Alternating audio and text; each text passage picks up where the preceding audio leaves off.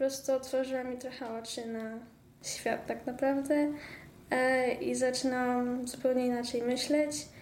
Trzeba to po prostu lubić, no bo to dotyczy każdego z nas i, i w tym jest piękno filozofii też, więc to trzeba mieć pasję. Jeżeli masz pasję, no, no to dociśnij i, i, i.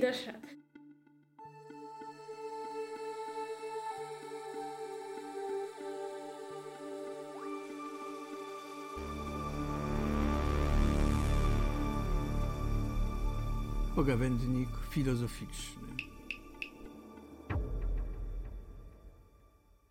Witamy na kolejnym podcaście filozoficznym Pogawędnik Filozoficzny. Dzisiaj okazja szczególna, bo spotykamy się z okazji wręczenia, jak to nazwać, Kingo powiedz, pani profesor Kinga Kaśkiewicz jest tu ze mną, między innymi, zaraz przedstawię resztę gości, e, wręczenie delegacji do Warszawy na... Tak, to się rekomendacje nazywa. Rekomendacja, rekomendacja. Rekomendacja do udziału w centralnym etapie Olimpiady Filozoficznej ale spotkanie jest generalnie y, skupione na zebraniu wszystkich olimpijczyków, którzy brali udział w zawodach okręgowych Olimpiady Filozoficznej 2020. To się chyba mówi 2019-2020. Kto dzisiaj jest z nami? Pani profesor Kinga Kaśkiewicz, która ofiarnie od wielu, wielu lat organizuje etap okręgowy. Jest z nami wicekurator Kujawsko Pomorski, dobrze mówię? Kujawsko-Pomorski, wicekurator oświaty. Kujawsko-Pomorski, wicekurator oświaty, ale przy okazji też filozof, pani Maria Mazurkiewicz. Jest też z nami najważniejsza dzisiaj postać tej naszej rozmowy, delegowana do Warszawy. Nie mogę powiedzieć laureatka, więc mówię nieoficjalnie. Pani Maja, która za chwilę pewnie opowie nam o swoich wrażeniach. I celem naszego spotkania i naszej rozmowy jest podzielenie się tym doświadczeniem, jakim jest kontakt z Olimpiadą Filozoficzną na etapie okręgowym i opowiedzenie o tej inicjatywie trochę więcej. Ale może zaczniemy od Pani Mai, gdyby Pani chciała powiedzieć, jak to się w ogóle stało, że się tu dziś spotykamy, jak to się wszystko zaczęło? Mój kontakt z filozofią zaczął się tak e, mniej więcej w połowie zeszłego roku. E, zaczęłam czytać różne. E, zaczęła się od świata Zofii. Mhm. I tak w wakacje też przeglądałam różne artykuły filozoficzne i zajęłam się pisaniem samodzielnej takiej pracy filozoficznej na temat swoich przemyśleń i zdecydowałam wziąć udział w olimpiadzie. Napisałam swoją pracę na etapie szkolnym. A na jaki temat, gdybyśmy mogli się dowiedzieć? Czego dotyczyła praca? E, mroczne strony myślenia. Więc... O, mroczne strony myślenia. To ciekawe. Odkryła Pani jakieś mroczne strony myślenia? Tak. O, to niedobrze, że psujemy młodzież w ten sposób chyba, tak? E, a y, jeżeli można to zapytać, miała Pani jakiś taki szkolny kontakt z filozofią? Miała Pani lekcje z filozofii gdzieś w e, szkole? Miałam etykę. No tak. I na etyce Pani poruszała temat filozoficzny, ale poza tym to nie mamy filozofii jako przedmiotu, bo mają to tylko klasy po ósmej klasie podstawówki. Poprosimy też o komentarz Panią wicekurator która patronuje też temu wydarzeniu i nie tylko jako wicekurator, bo jest związana z naszymi olimpijskimi zmaganiami od wielu, wielu lat jako filozof też. Praktycznie jako... od początku pra- mojej od pracy. Początku. Mhm. Praktycznie, praktycznie od początku mojej pracy, czyli od lat 90., kiedy zaczęłam um, uczyć w szkole. Akurat tak się złożyło, że w mojej szkole e, była filozofia. Mhm. E, w klasach humanistycznych była filozofia, była etyka i ja tych e, przedmiotów oprócz języka polskiego nauczałam. I bardzo szybko oczywiście też zaczęłam przygotowywać uczniów do olimpiady. W związku z tym z olimpiadą też niemalże od początku jestem Giờ. Natomiast e, cieszę się, że Olimpiada wróciła do szkół, bo to jest ważne, tak jak tutaj Maja mówiła o tym, że mm, w klasach po szkole podstawowej e, jest filozofia, e, jest do wyboru, dyrektor może wprowadzić albo filozofię, albo plastykę, albo muzykę.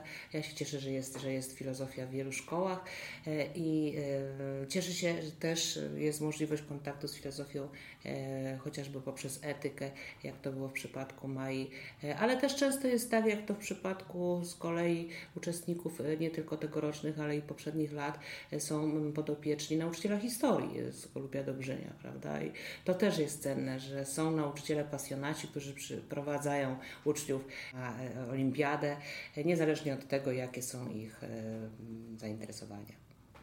Kingo, jesteś organizatorką, patronką całej tej inicjatywy od wielu, wielu lat. Boję się powiedzieć od jak wielu, bo jeszcze się okaże, że ja tu startowałem jako olimpijczyk pod Twoją opieką, ale to chyba niemożliwe, bo byliśmy razem na roku. E, powiedz coś z tej perspektywy tych wieloletnich doświadczeń. Jak, jak to wygląda? Czy to olimpiada się rozwija? Czy potrafiłabyś powiedzieć coś w takiej perspektywie e, szerokiej o, tej, o, tym, o tym wydarzeniu? Czy trudno mi powiedzieć, czy ona się rozwija? Ona rzeczywiście ewoluuje i dosyć mocno się zmienia. Mm, dlatego, że faktycznie to w, historii od wielu lat mm, wygląda pulsacyjnie, to znaczy od czasu do czasu filozofia w szkołach jest, potem filozofia znika, e, pojawia się mocniej etyka, albo ta etyka też znika i właściwie wszystko od tego zależy. Ja bym powiedziała, że, mm, że, że rzeczywiście to wygląda na dobrą sprawę przeróżnie, zależnie od roku. Jeżeli bym mogła zobaczyć jakieś stałe, Mm, elementy, to mm, w takim cyklu trzyletnim ja mam wrażenie, że to tak jak owocowanie drzew. Mhm. Pierwszy rok, który się pojawia, to jest bardzo mało osób, albo są to osoby, które są właśnie w pierwszych klasach liceum i zazwyczaj mm, jeszcze nie radzą sobie w poruszaniu się po materii, bo nawet jeżeli dosyć dużo przeczytały i, i, mają dosyć dużą wiedzę filozoficzną, to ona jest, bym powiedziała, taka techniczna, to znaczy jeszcze nie wiedzą w jaki sposób jej używać, jak można e, zbudować zdania filozoficzne, jak użyć tych terminów, żeby one nie były sztywno użyte w zdaniu, w jaki sposób ta myśl może pomagać w, w szerszym rozumieniu świata. Mm, e, po czym następuje rok mm, takiego średniego owocowania. I, i, I po trzeci, czy na trzeci rok rzeczywiście jest wysyp, i w tym momencie mm, e, bywa tak, że osób rekomendowanych do Warszawy mamy bardzo dużo. I, i tak jak no, to w zeszłym roku akurat tak było, i wtedy Warszawa, zawody centralne mają trudny orzech do zgryzienia, bo muszą mm, przejrzeć te wszystkie prace i podjąć decyzję, że tylko część z tych osób może podejść do, mm, do zawodów centralnych i tam starać się o tytuł laureata i finalisty e, który z kolei zwalnia właściwie z, znaczy nie już nie z egzaminów na studia, bo czegoś takiego nie ma, ale e, pozwala zdobyć punkty na, na świadectwie maturalnym i, i, I nie tylko. I, nie tylko. I, i rzeczywiście jak się zajrzy do mm, rekrutacji na studia, to się okazuje, że mm, ma się jakby dodatkowe punkty, które bardzo często warunkują, że, mm, że dostaje się na te swoje wymarzone studia Taka ciekawostka, bardzo wysoko punktowana mhm. jest e, filozofia na studiach zagranicznych, dużo wyżej niż w Polsce. No Niejednokrotnie miałam e, uczniów, którzy decydowali się na udział w Olimpiadzie Filozoficznej, dlatego właśnie, że myśleli o e, studiach za granicą, a tam za filozofię mieli bardzo dużo punktów, dużo więcej niż za inne przedmioty, które z kolei są w Polsce wysoko punktowane. Pani Maju, czy miałaby Pani jakieś rady dla debiutantów? Pani jest już doświadczonym zawodnikiem, więc może Pani E, z tej perspektywy coś sformułować, że chyba najtrudniejszy jest ten moment decyzyjny, kiedy się nie ma filozofii w szkole, prawda? Żeby powiedzieć sobie tak, chcę się tą nową, zupełnie dla mnie dyscypliną zająć. Czy to rzeczywiście było najtrudniejsze i, i czy ma Pani jakąś radę dla początkujących zawodników? No dla początkujących no to trzeba mieć po prostu pasję, bo... Ona się pojawia z nienacka po prostu?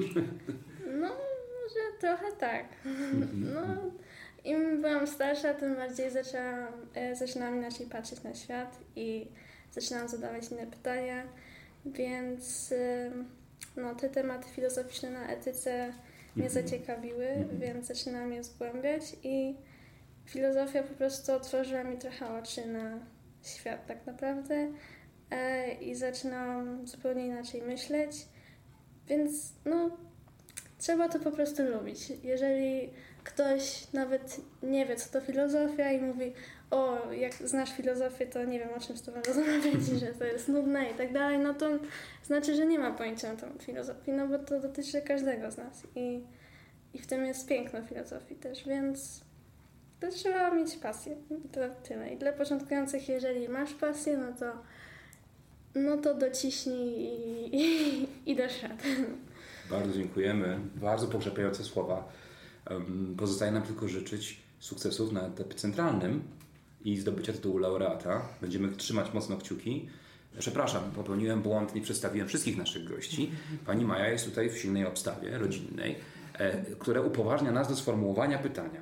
Jak to jest być mamą filozofa? Być mamą filozofa. No nie ukrywam, że jest to bardzo ciekawa rola.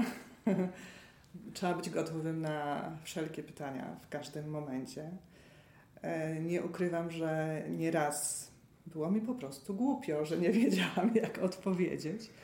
Natomiast no jest to bardzo rozwojowe I, i wieczory, które można by spędzać czasami przy oglądaniu jakichś no, dziwnych rzeczy albo robieniu na jakiejś może innej popularnej rozrywce zamieniają się czasami w oglądanie filmików na temat filozofów o w sobotę o godzinie 20 i dyskutowanie, bo na przykład dziecko czegoś nie rozumie i się pyta, a mamusiu, a jak to mogę zrozumieć? No i wtedy wszyscy, cała rodzina siada i zastanawia się, jak ten orzech rozgryźć. Na zakończenie tylko jeszcze jedna kwestia, bo ona tu mignęła, przepraszam, muszę to zapytać.